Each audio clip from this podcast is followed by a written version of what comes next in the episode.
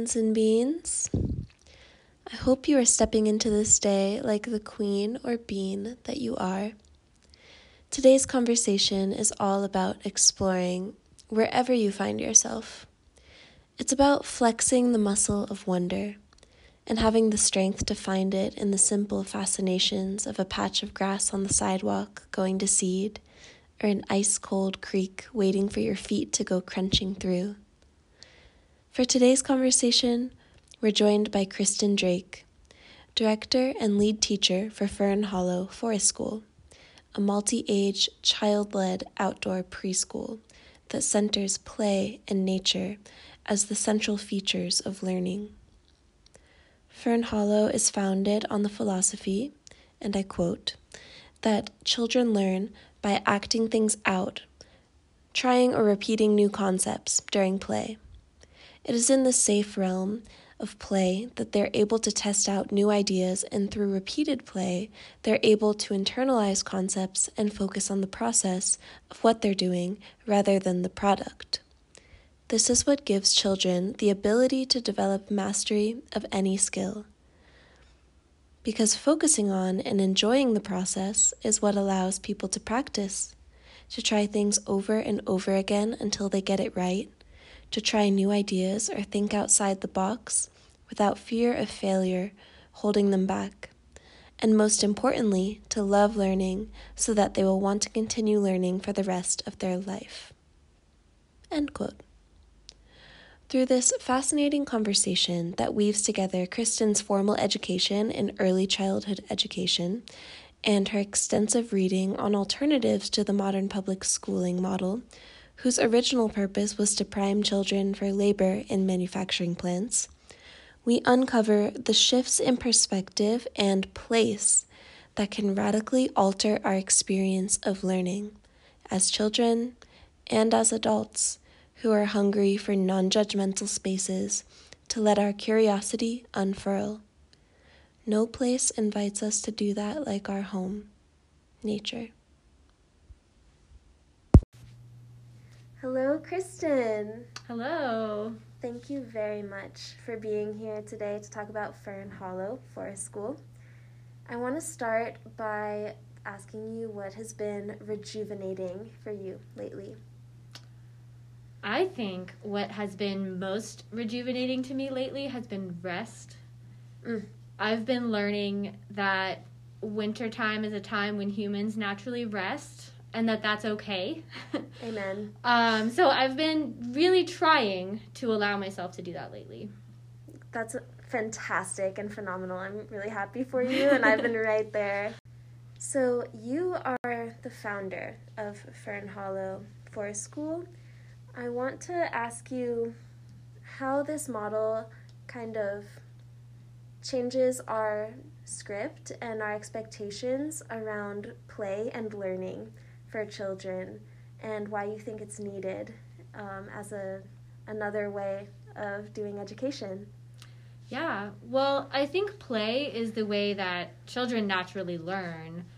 Um, and I think for most of human history, up until really just a couple hundred years ago, um, all children learn learned through playing and through watching adults. And it's only been very recently that people have gotten this idea that we need to sit children down and fill their minds with information and that that information needs to be determined by adults instead of children mm. deciding on their own what they would like to learn. What does a day to day experience of forest school based on that principle look like?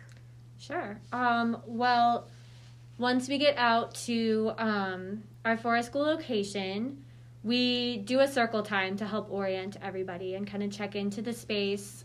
So we sing some songs and read stories um, we'll ask the kids some open ended awareness questions to get them looking around and noticing what's around them. Mm. Um, and then they play for about an hour and a half. Um, sometimes we will have little things that we'll drop in front of them to kind of like motivate the play or help them notice things that are outside. But for the most part, they play based on what inspires them. Um, we might go for a walk or we might stay near the circle place and the grown-ups are there to facilitate the play and be there and keep everyone safe. Um, but the kids use a lot of imagination and they kind of decide day to day what what it is they're going to do. How do you think that supports and nurtures learning and self development for the three to five year olds, three to six year olds? It's three to six year olds right now. Um, our summer camps include elementary age kids too. Okay, but great. Yeah, yeah, yeah, but next year I think we're switching to just three to five Okay. for the, the preschoolers. So, how do you think that kind of open ended invitation to play and be outside, be together, helps these three to six year olds learn? I think when children are interested in what they're learning and when it comes from their own motivation inside of themselves, I think that information sticks with them a lot more. The information is more relevant, they get a more deeper understanding out of it, and then it stays there. Whereas if something was shown to them on a worksheet or a YouTube video or an adult explained it in a long lecture, it wouldn't really be meaningful to them. And so the information wouldn't really stay with them. Yeah.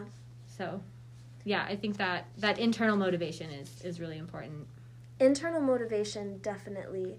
It's something that as adults, I know I talk about with my friends, um, kind of coming to a point in life where we're, tr- we're trying to learn new skills that our cultural and personal background didn't prepare us to even be aware of as options, let alone kind of self explore. How do you think that what you're doing with this learning, this kind of learning at Forest School, um, how do you think it helps young kids develop an intrinsic sense of motivation to be curious? Yeah. Um, well, I think really kind of just putting a children in a, a rich environment like a forest or anywhere outside, like a park or a backyard or a field. There are so many layers and details to what's going on outside, even in a suburban yard or an urban yard. Um, there's just so much to discover, and young children are hardwired to discover and explore everything. They want to take everything apart, they want to look at every little detail. I love going for a walk with young children because they help me notice things that I would just blow right past. Yeah, I mean, they will sit there and like you know we have longer grass in the pasture that's out there and so it's not like the grass in in a backyard. It's it's got the seeds on the end and they'll sit there and like pick off the tiny individual seeds on the grass and think oh what is this stuff? And like what can it do you know? And so i think providing them with a rich environment just allows their natural curiosity to come forward and then they're developing that motivation that's inside themselves to stop and look at that grass yeah. and say, what are these little things on the end of the grass? And maybe an adult, if they're receptive, could come in and talk about seeds and what seeds are and the cycle of life. But maybe not if they're not into it. Um, and when I was studying early childhood education at JMU, they talked a lot about intrinsic versus extrinsic motivation and how intrinsic motivation that comes from inside yourself is what leads people to do the right thing when no one's watching. Mhm. If you kind of internalize a concept or something that you've learned, like that's a part of you. And you're going to do that no matter what anybody else says. If you have extrinsic motivation that comes from constantly being told what to do by others and by information coming from other people and um, you know just the type of learning that we all kind of grew up with yeah. then you're not necessarily going to do the right thing when no one's watching. You're going to do what you're supposed to do to be a good little boy or girl and to get your gold star, and then that's it, and it stops there. and once you get your gold star, you're done. Um, so when they're motivated by whatever interests them in the moment, then they're kind of developing that strong sense of self. Yeah.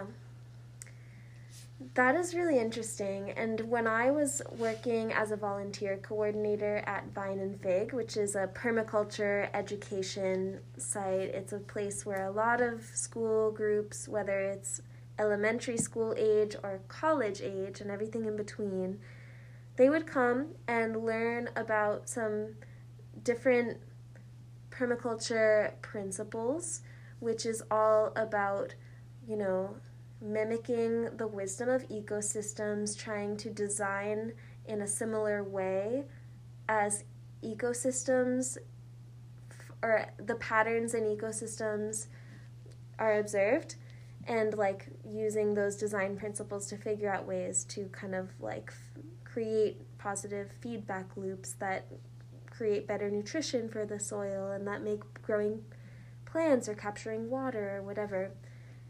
Um, easier and more efficient and more mutually beneficial. And there were a lot of times when I was working with a school group and we would talk to the kids about this is how compost works and do you want to touch it? And here's the earthworms. And isn't this so cool that we can like build the next season and the next generation of fertility and like food with our food scraps and to be honest with you a lot of the times those attempts at like fascination and isn't this so wonderful fell completely flat and the kids were like, that's dirt. Like, I'm not touching that. That's really gross. And we also don't care. Like, they're half the group is not paying attention and is like looking around. Mm-hmm. And I think part of it is that there wasn't an open space for kids to be like, here's what's happening, here's this garden, go like find something that intrigues you.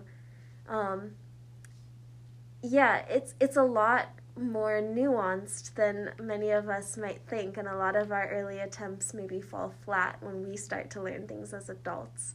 What's been your experience trying to reclaim some of that, like, forest based education where you're actually drawing from the wisdom of forests and of ecosystems and successfully or uh, valuably like seeing those attempts play out with children.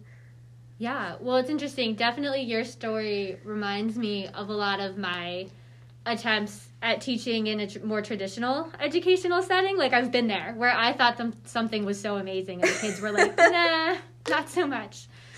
Um, but something that i've learned is that when something is put in front of a child and it's just kind of dropped there and like it's up to them if they want to pick it up or not they tend to be more receptive and really highly motivated. Um, and this isn't really a forest school thing, but a great example of of what you were just talking about, kind of turned around the other way. Right. Is that um, you know I have raised garden beds in my backyard and every summer I'm out there gardening and last summer the neighborhood kids got super interested in my gardens and I had no attempt to teach them anything about gardening. I was just out there gardening. Okay. But they saw me, and a lot of the kids in my neighborhood are not familiar at all with gardening or permaculture or compost or anything like that, you know. Right.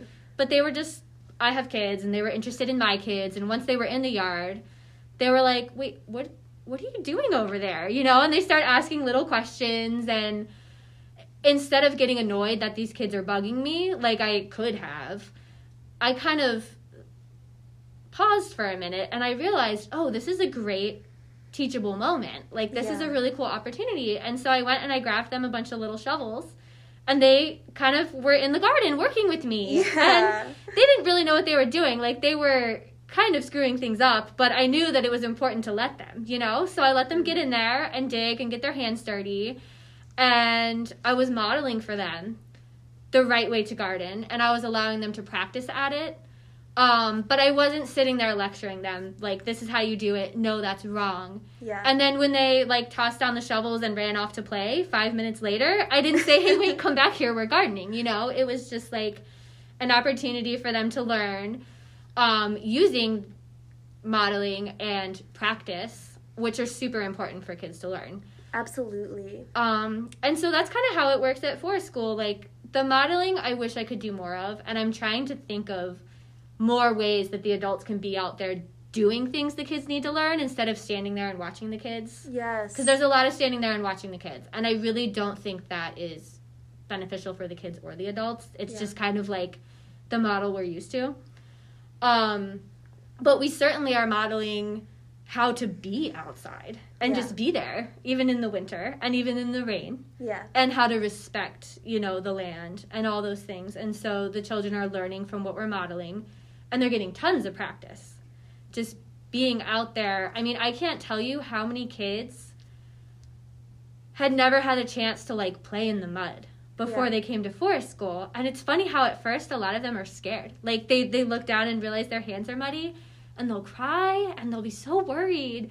And it takes a lot of coaxing like no, it's okay. You can play in the mud. And then once they realize it is okay, they just get such joy. And I mean kids will spend hours, I'm not even exaggerating, just sitting there making little mud cakes Yeah. and like filling buckets and like It's the most fun you can possibly think of. it's so fun and all of that sensory stimulation is really good for kids like Yeah.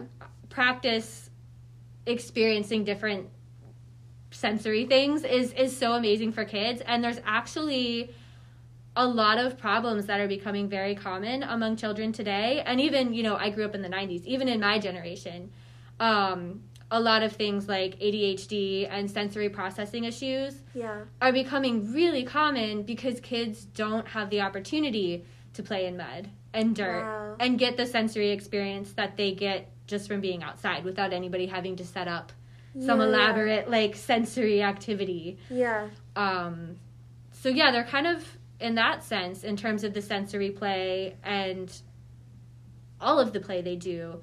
They're kind of like building the skills and the they're like getting the tools they need to do adult work later Yeah. to do all of like the you know the stuff that you probably had to do at Vine and Fig. Like if your childhood was like mine, maybe you weren't super duper pre- prepared for gardening, I and No composting. idea. lifting anything heavy. You know, um, Yeah. right? Like just I mean stuff that's like basic human, you know, basic human skills are developed Yeah. just by being outside and playing. So, how does your training in early education at the master's level inform your approach and philosophy for forest school? And how does this concept of unschooling or deschooling play into that? I um, I feel like for me personally, going to school to study education actually talked me out of wanting to be a teacher in the traditional education model, and it talked me out of wanting to send my kids there too. Mm, Um, but I don't. I think that's something that a lot of people are realizing on their own. I think more and more research is out there about the way that children and all people learn, and what you're seeing in your typical public school environment doesn't match up with that. Um, and not to say that that is in any way the fault of the teachers or the administrators. Oh my Uh, there god, are they're doing their best. they are working so hard. Yeah. And I know so many public school teachers who are just amazing human beings and So amazing, amazing. teachers and nurturers and you know mentors for the children that they work with. Um, but the the larger system within which public schools operate makes it really challenging to educate children in a way that's healthy for them and it just makes it challenging for everybody. I mean, I don't think teachers are compensated the way they should be. I don't think a lot of what's asked of them is fair. Um, and it's all very regulated. I know that when I was doing my student teaching in some local public schools, um, those schools all had what are called pacing guides. Hmm. And so for each grade level, there was like this big binder that said, okay, the first week of September, we're going to study this subject until this date, and then we move on to the next subject. Yeah. And they had that for everything, for for language arts and math and social studies, etc. And so that was it. Like what was going to be studied was very strictly laid out, and when the binder says move on, you move on Yeah. instead of like learning what is actually relevant and interesting to the children. And if they're still really into it, not moving on, or if they're still struggling and don't understand it, not moving on. Um, now, obviously, teachers work really hard to find ways to uh, help the kids who are struggling and to speak to what interests the children and is relevant to them. Teachers totally do that, but the system is not set up well for that. Um, and then there's also the the age segregation thing Yeah. that is just so weird and unnatural. yeah. When you step back and look at it, it's not normal for kids to spend most of their time in a classroom with 20 other kids exactly the same age as them and then one adult. Right. Um, there's a lot that's really unhealthy about that. Yeah. um, and so, one of the things that I think a lot of people enjoy about homeschooling is that their children get to be in multi age groups and with adults, and they get to have lots of different mentors, and that's just healthier. yeah. Um, yeah, so there's there's a lot of factors, um, and then obviously in more recent years, I think everyone was homeschooling at one point, whether they wanted to or not, and I think more and more people have just been reevaluating education since then. Um, I will say though that there is a certain amount of privilege that comes along with being able to homeschool. Mhm. Um, and it's definitely been a struggle in our family. I feel like I'm very acutely aware of the privilege because we're always on the line of like, wait, can we can we still afford to do this? Do I need to work more? Um, so I just always like to point that out. Um, that in no way am I saying that anyone is doing their child a disservice by sending them to public school. Um, And a lot of people don't have a choice um, because a lot of parents have to work, whether they're a single parent or in a family where they just need two incomes. So That was going to be my next question for you because it's hard not to acknowledge, but also, it. Do you have any experiences that point to ways that more access can be shared with families that don't have the luxury of sacrificing uh, one income or whatever their situation may be to put their kids in forest school kind of education models. Yeah. Well, I mean, doing the forest school at all is one way that at least I'm addressing the fact that some parents need to work and their kid needs somewhere to go while they're at work. Um, Right. And so even offering it all, offering forest school at all, um, allows them to have a place for their kids to go. Right. But it can be very expensive. Um, so I'm working really hard to offer work trade options. And I have it on the website. Nobody's really taken me up on it, but I've offered bartering. Um, Okay. There's a lot of things that we need. We need firewood. We need we need like extra clothes. You know, there's all kinds of things that like people could trade, but usually it's their time. That's We've- good to know. Yeah, we've had parents do work trade to do work on our website. We've had parents do work trade as assistant teachers as long as they're qualified. Um, and we've had parents do photography. Cool. Um, and so we're trying to be open to like more alternative models to help kids who maybe wouldn't be able to afford it otherwise come. Um, and I'm hoping to fundraise for scholarships as well. Absolutely.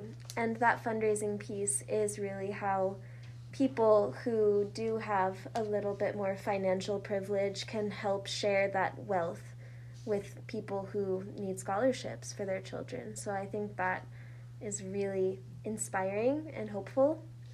It also points to how much we need to be thinking of each other and each other's needs.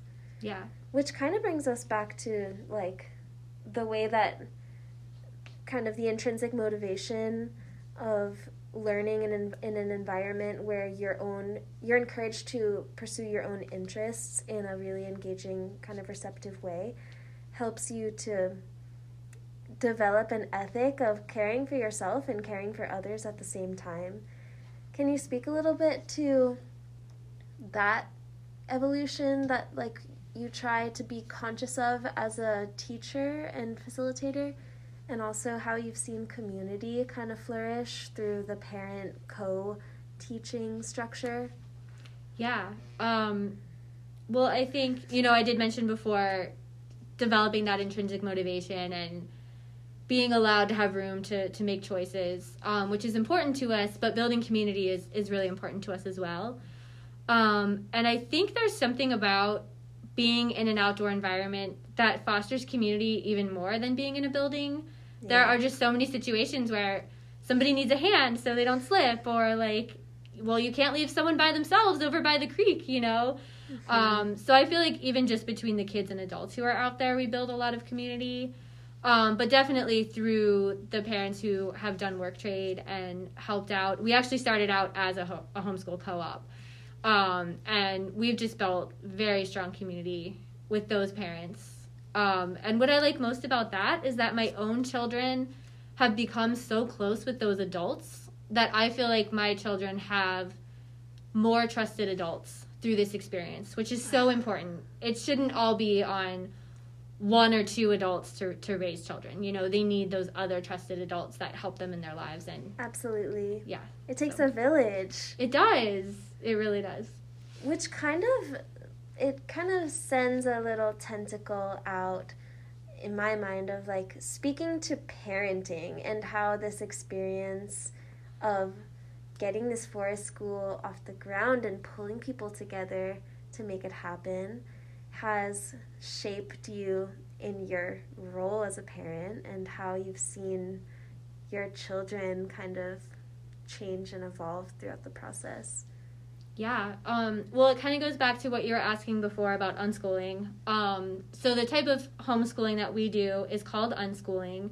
And I like to describe it as homeschooling without a curriculum, or at least not a visible, highly structured curriculum. Yeah. Um, There's all different ways to homeschool, but when you unschool, it's, ba- it's based on the children's interest. And the adult is kind of a facilitator that provides resources and helps bring in mentors for whatever it is they want to learn. Um, for us, it's a very nature based style. So I think what's interesting is that, you know, the kids, my kids have always come to forest school and they've always been a part of it um, because they want to go. And so that's what they, they want to learn. And spending a ton of time outside has kind of fostered all kinds of new ideas for them in unschooling. Um, my oldest daughter, who's nine now, is very into wild edible plants. Cool. And I think it's something that could have happened naturally anyways because she has this really strong connection with plants that other adults comment on. That's Mm. just natural and within her. But being outside all the time with us at forest school has just really piqued her curiosity. And so, I mean, it's impressive the amount of things that she knows that you can eat in the woods and she just wants to learn more and more and get more books and find more adults who can teach her. Mm. Um, so that's been really powerful for her, the edible as well as medicinal plants Mhm. that we find out there. Um, and also, I think for both of them, it's just helped them build strong community. yeah. They've really come to know and love the kids that come to forest school and the adults that help out. And so they're getting to, I don't know, I feel like they're getting to grow up with a strong sense of love and support yeah. that I think a lot of parents who homeschool worry about that. You know, Yeah. they worry about the socialization. Um, although, really, everyone I know who homeschools has very social children who do lots of things with other people. So I don't think it's as big of a concern as people might think. Um, Yeah. But yeah, I think that has really kind of helped shape our homeschooling in that way. That's so cool. And like I I'm interested in those kinds of things as well, wild edible plants. What are some of the ways that not only watching your daughters like dive in more specifically to their interests, but also um, I guess having your classroom be at farms and in the national forest, how has that shaped your relationship to the place that you live? Um, yeah, it has shaped it in a huge way. Um, I feel like we have this really strong connection to several different places in our area, and I'm starting to realize how that might be a, a, natural human way to be. You know, if you look back in anybody's ancestry, everybody has hunter gatherer ancestors at Mhm. some point in Yeah. history. And even though hunter gatherers are normally nomadic, I feel like they're nomadic within a region. Mm-hmm. Um, and so I'm noticing that even though I feel very rooted here in this area, there are several different locations in this area to which I have built a very strong connection to. And we're starting to learn different things about those places and like which season might be the most ideal season in which to visit that place Yeah. and what resources are there. And as my kids are getting older, and I said, you know, my daughter's interested in plants, she's also super interested in fishing. And so we're learning, like, oh, this could be a really good fishing spot. Mhm. And this could be a really good spot to gather this plant. And this is just a really nice place to go in the winter because it's sunny and there's like trees to block the wind and all those things. So I feel like before I still visited all these places, but I wasn't learning as much about them as I'm learning by visiting them with forest school because like I said, the kids like get down in there yeah. and they find everything and they notice everything and they teach me so much. Oh, I'm sure. So, if you yeah. if we were to be having this conversation with one of the children that you do forest school with, what do you think they would say about like what they do every day for school or what their favorite part of going to school is or something like that? Yeah. Um, honestly, I think for them, because especially this year, well, I guess it depends on who you ask. So Yeah. we have our preschoolers who are three to five. And then we started off as a homeschool co op, and we tried to integrate the preschoolers in the homeschool co op, but we're now kind of sectioning that back off. Right. So if you ask the homeschool kids, you'd get a different answer because they're older. Yeah. if you ask the preschoolers, I mean, they would probably speak to the sensory experience. Yeah. They love playing in the mud. They love playing in the creek. Yes. Our number one, our number one location is uh, Second Mountain Farm. okay. We spend most of our time out there, and I cannot tell you how strongly my children and I have bonded with the land there. Like it's intense. I didn't know it was possible to bond with land in the way that we have wow. out there. And there's a creek running through it, and it doesn't matter how cold it is. You cannot keep those children out of the creek. Like they just want to be in the creek all the time. I don't know what it is, but they're so drawn to it. oh, splashing. Yeah, splashing. and like when there's ice, they're like, "Oh, cool, let's stand in the ice." I don't care if it's 8 degrees. Um, so yeah, they would probably speak to the mud in the creek and all the sensory stuff.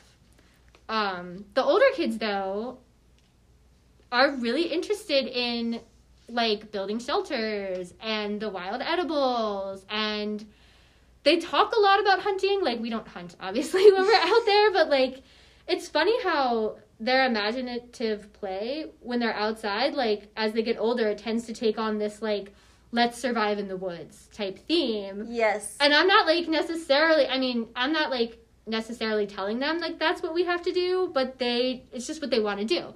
There's this natural thing as soon as they get out there, they start building a fort. Yeah. you know? And they're like how can we find water besides the creek? Like is there moss? Is there like a spring? You know? Like what you know it's just they just start wanting to like learn to survive there. Um so they would probably speak to that if you asked any of the older kids. That actually inspires me because it it shifts the dynamic in my brain where when I go camping with people, especially with people who are more knowledgeable about the forest than I am, which has happened to me many times, uh, me too thankfully, um, I feel this pressure intrinsically to know what I'm supposed to do. And st- it's not it's not playing out in that same way of like safe exploration and play as what you're describing. It's like I feel so unprepared to be like in this situation. And I I guess that leads into my next question, which is kind of taking the like view into the future, which is like how do you see the community that you're building expanding to creating more adult spaces of like discovering and forming relationship with the forest and place and craft. Yeah, that's something that is really important to me and that I think about a lot.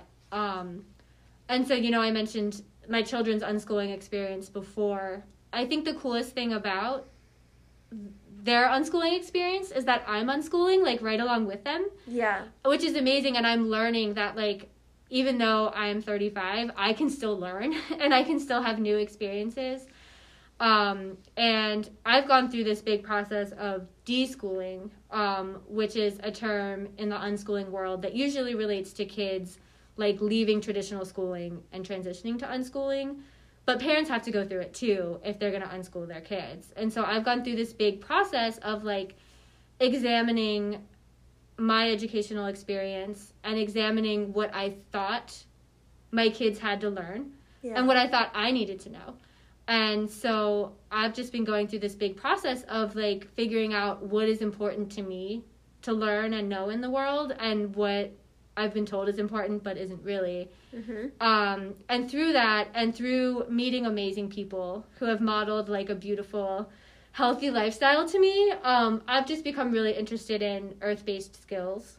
Um, crafting in all different ways that use natural materials is really important to me um, as well as harvesting wild edible foods and tending wild landscapes. So I would really love an opportunity, even a little bit selfishly, for adults to learn more about those things. Absolutely. Because I want to learn about those things. I want to learn about those things. Right, and other people do too, and I know they do. I think a lot of people are just so hungry Yeah. for that kind of knowledge. Yeah. Um, and I also want community. Yeah. Being a mom in our culture can be incredibly isolating. Yeah. Um, so I would very much like to create opportunities for adults to get together and learn kind of like earth based skills. Um, but in speaking to everything I said before about kids learning through modeling and practice and about how like the traditional schooling everyone is the same age and all together experience isn't the most healthy. I would love to create a learning opportunity for adults where kids can be present. Yeah. Um, and it's kind of tricky to make that work, but I'm envisioning something where adults get together and are learning and practicing skills, and kids are allowed to come, and parents are responsible for their own kids. The kids can kind of just be there and watch what's going on and participate if they want, and if not, then they can just play. Yeah. Um, which honestly is what happens with my kids most of the time that I go to places where I can learn about those skills. Um, Totally. it's just that for me, the places where I've gone to learn about those skills have been kind of far away. Okay. And yeah. so I would love something in Harrisonburg where that exists. Um, and I would love something that isn't necessarily like a class that someone has to sign up and pay for. And I'm still like fleshing this vision out, you know, at this point in time. But I would just love some kind of regular gathering where right. people can get together and share knowledge. like, oh, we're an Earth Skills Collective. Yeah, actually, Yeah. I've never thought of those words, but yes, that is that is what I would love to do. and that's part of the the driving motivation for creating these conversations for me as well because it's a space where we can sink into the philosophy and like the personal origin story of why a person lights up when they like talk about something or why something is so meaningful to learn and grow toward and i think forming collectives where people are invited to come with their whole selves, including their children, including like their, you know, their need for connection, and to practice crafting and growing something in themselves. And that shared desire to grow through the tangible act of making something or practicing something, doing something with your hands. I think that's something that is really like somatically therapeutic for us and it really does build community. And I think it's something that like you said a lot of people are hungry for. Yeah, yeah, absolutely. And I think that what you said about bringing your whole self, I think is so important. I feel like I'm lacking in opportunities Yeah. for that, you know. We're all stretched pretty thin, you know? yeah. and like carving out space where someone can come and feel grounded is and and do participate in something like that as a community kind of thing as a collective is really powerful i'm curious about some of the people that you've learned from maybe the cultures that you've learned from that have helped shape this journey that you've been on Yeah. Um well, I feel like early early on what got me just getting my kids out into the woods before forest school um was a good friend of mine who helps with the forest school still. Um we met at like a play date that our play group planned out at Riven Rock Park. Um and while we were there, we realized that both of us just like have this need to get outside and be with our kids outside. And we thought we were the only ones until we met each other. Like both of us would just take our kids out into the woods once or twice a week and try to get out into the national forest, even though it was super hard with toddlers, you know. Mm-hmm. Um, so then we started meeting up with each other out in the national forest, like once or twice a week. And we would try to go on hikes, but they weren't really hikes. It was like we'd get there and our kids would walk 10 feet and then they'd be ready to just play. Yeah. Um, so we would just go hang out in the woods together with our kids. Um, and we'd both heard of forest school and talked about it. And we kind of realized that what we were doing was forest school, except it was just like two of us. And right. so um, so just those experiences with my friend were a big motivator. Um, and then meeting another woman really ramped up my motivation, um, not only for forest school, but for the collective idea that we were just talking about. Um, I met a woman who was traveling with her daughter, and the goal of her travels was just to connect more with the earth and learn more about earth ways. Um, and when I met her, she was camped out um, on a ridgetop in a forest. Um, a family who owned the land just let her camp there with another family, and they were living in a way that I had never seen before. They were in a yurt that she had built that wasn't on a platform like most yurts. They had like a fire hearth in the middle. Mm-hmm. They were learning how to tan animal hides, and they taught me so much about. Actually, honestly, I think this woman is what sparked my oldest daughter's interest in oh, cool. wild plants. Yeah. Um, they introduced me to the concept that you can eat food from the woods. I yeah. had no idea that that was a thing you could do. Um, and they introduced my daughter, who was five at the time, to that, and it just blew our minds. And so we were like, okay, I have to learn how to live like this. Mm-hmm. Um, and then from there, I've just read so many interesting books and resources about that lifestyle. Yeah. What are some that you would suggest for someone who is interested in like the hunter gatherer kind of um, lineage that you mentioned? Yeah, um, so I actually just finished reading the book Hunt Gather Parent by Michaeleen Doucleff, I think is how her last name is pronounced. Um, she is a journalist who works for NPR, and oh, cool. yeah, while she was doing a story um, in Central America working with families who are Mayan, she was blown away yeah. by how respectful and helpful the Mayan children in the village where she was were. And she had a three year old daughter at the time, and she was like, How did they do this? How do the people who live here parent this way? So she came back with her daughter and stayed with the people in that village for a while. She also traveled to northern Canada and stayed with Inuit families, and she traveled to Tanzania and stayed with I think it's the Hadza people mm. there, um, and just learned about parenting in kind of ancestral ways. Yeah. She she writes a lot about um, how all of our ancestors, no matter where in the world we're from, parented and what is kind of a more natural way for learning. Thank you for that. I have to say, and this is going to be a little bit of like a long-winded one, so just warning you ahead of time. But I have to say that um, being starting to become more deeply aware of various ways that Western culture has shaped my development as a human and my experience of living in the world in Western culture, in industrialized modern culture, has just been a very humbling and um, a very humbling experience and one that has motivated me a lot to kind of go down a path of rediscovering a relationship and a skill set of being earthbound. And I wanted to name that I'm really grateful to a lot of teachers who are indigenous who have like written and shared a lot of cultural wisdom even though there's been so much pain and colonization and domination. And seeing friends kind of get involved with the Line 3 movement, where Anishinaabe women and Two Spirit leaders were creating these camps that were 100% dedicated to fighting enormous systems of fossil fuel extraction. I'm speaking about the natural gas and the tar sands oil pipelines that are so often cut through indigenous territory, even though all of this land that we call the United States is stolen indigenous land.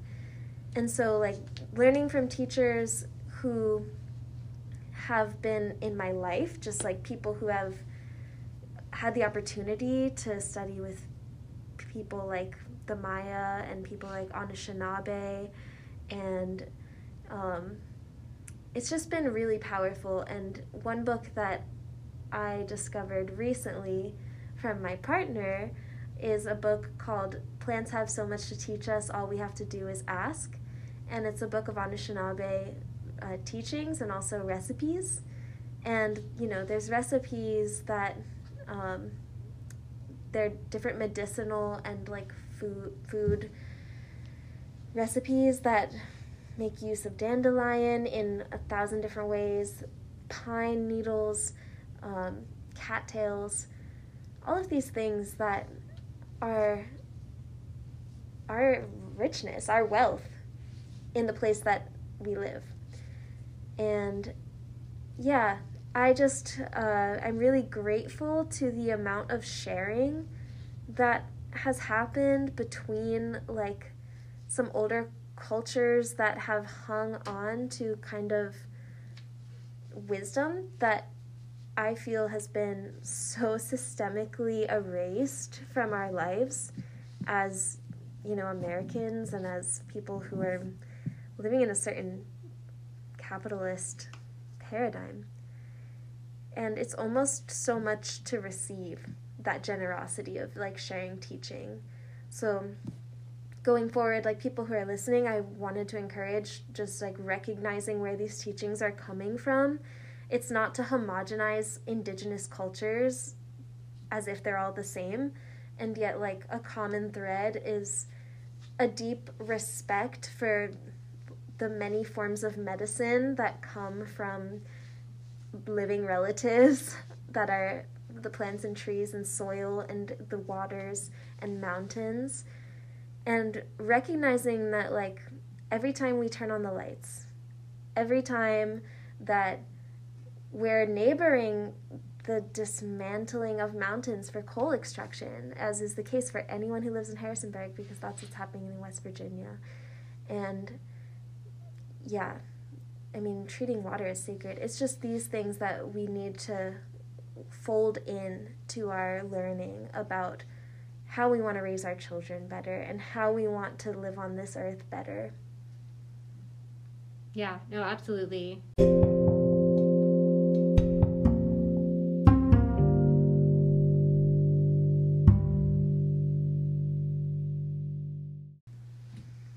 Thank you so much for this conversation. Is there anything that we haven't spoken to that you would like to include before we wrap up? I don't think so. Yeah, I think I think that covered it and it was so great to talk with you about all of it. Thank you so much. And how can people find out more about Forest School if they're interested for their children or yeah. Themselves? Um, well, our website is fernhollowforestschool.com so if you want to learn more about our forest school, you can look there.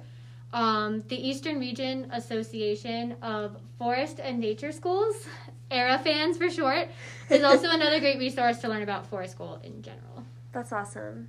Thank you so much, Kristen. Thank you.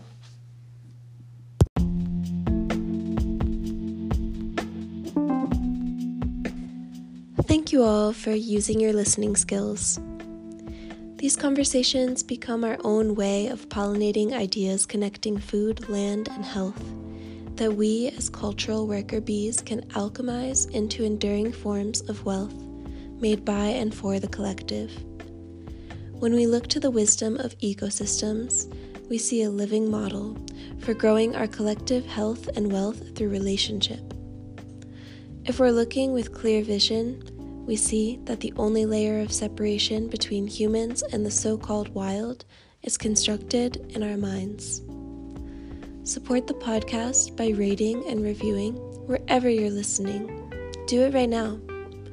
And sharing with your friends, as well as becoming a Patreon supporter to receive a very special end of the season gift that will be announced soon.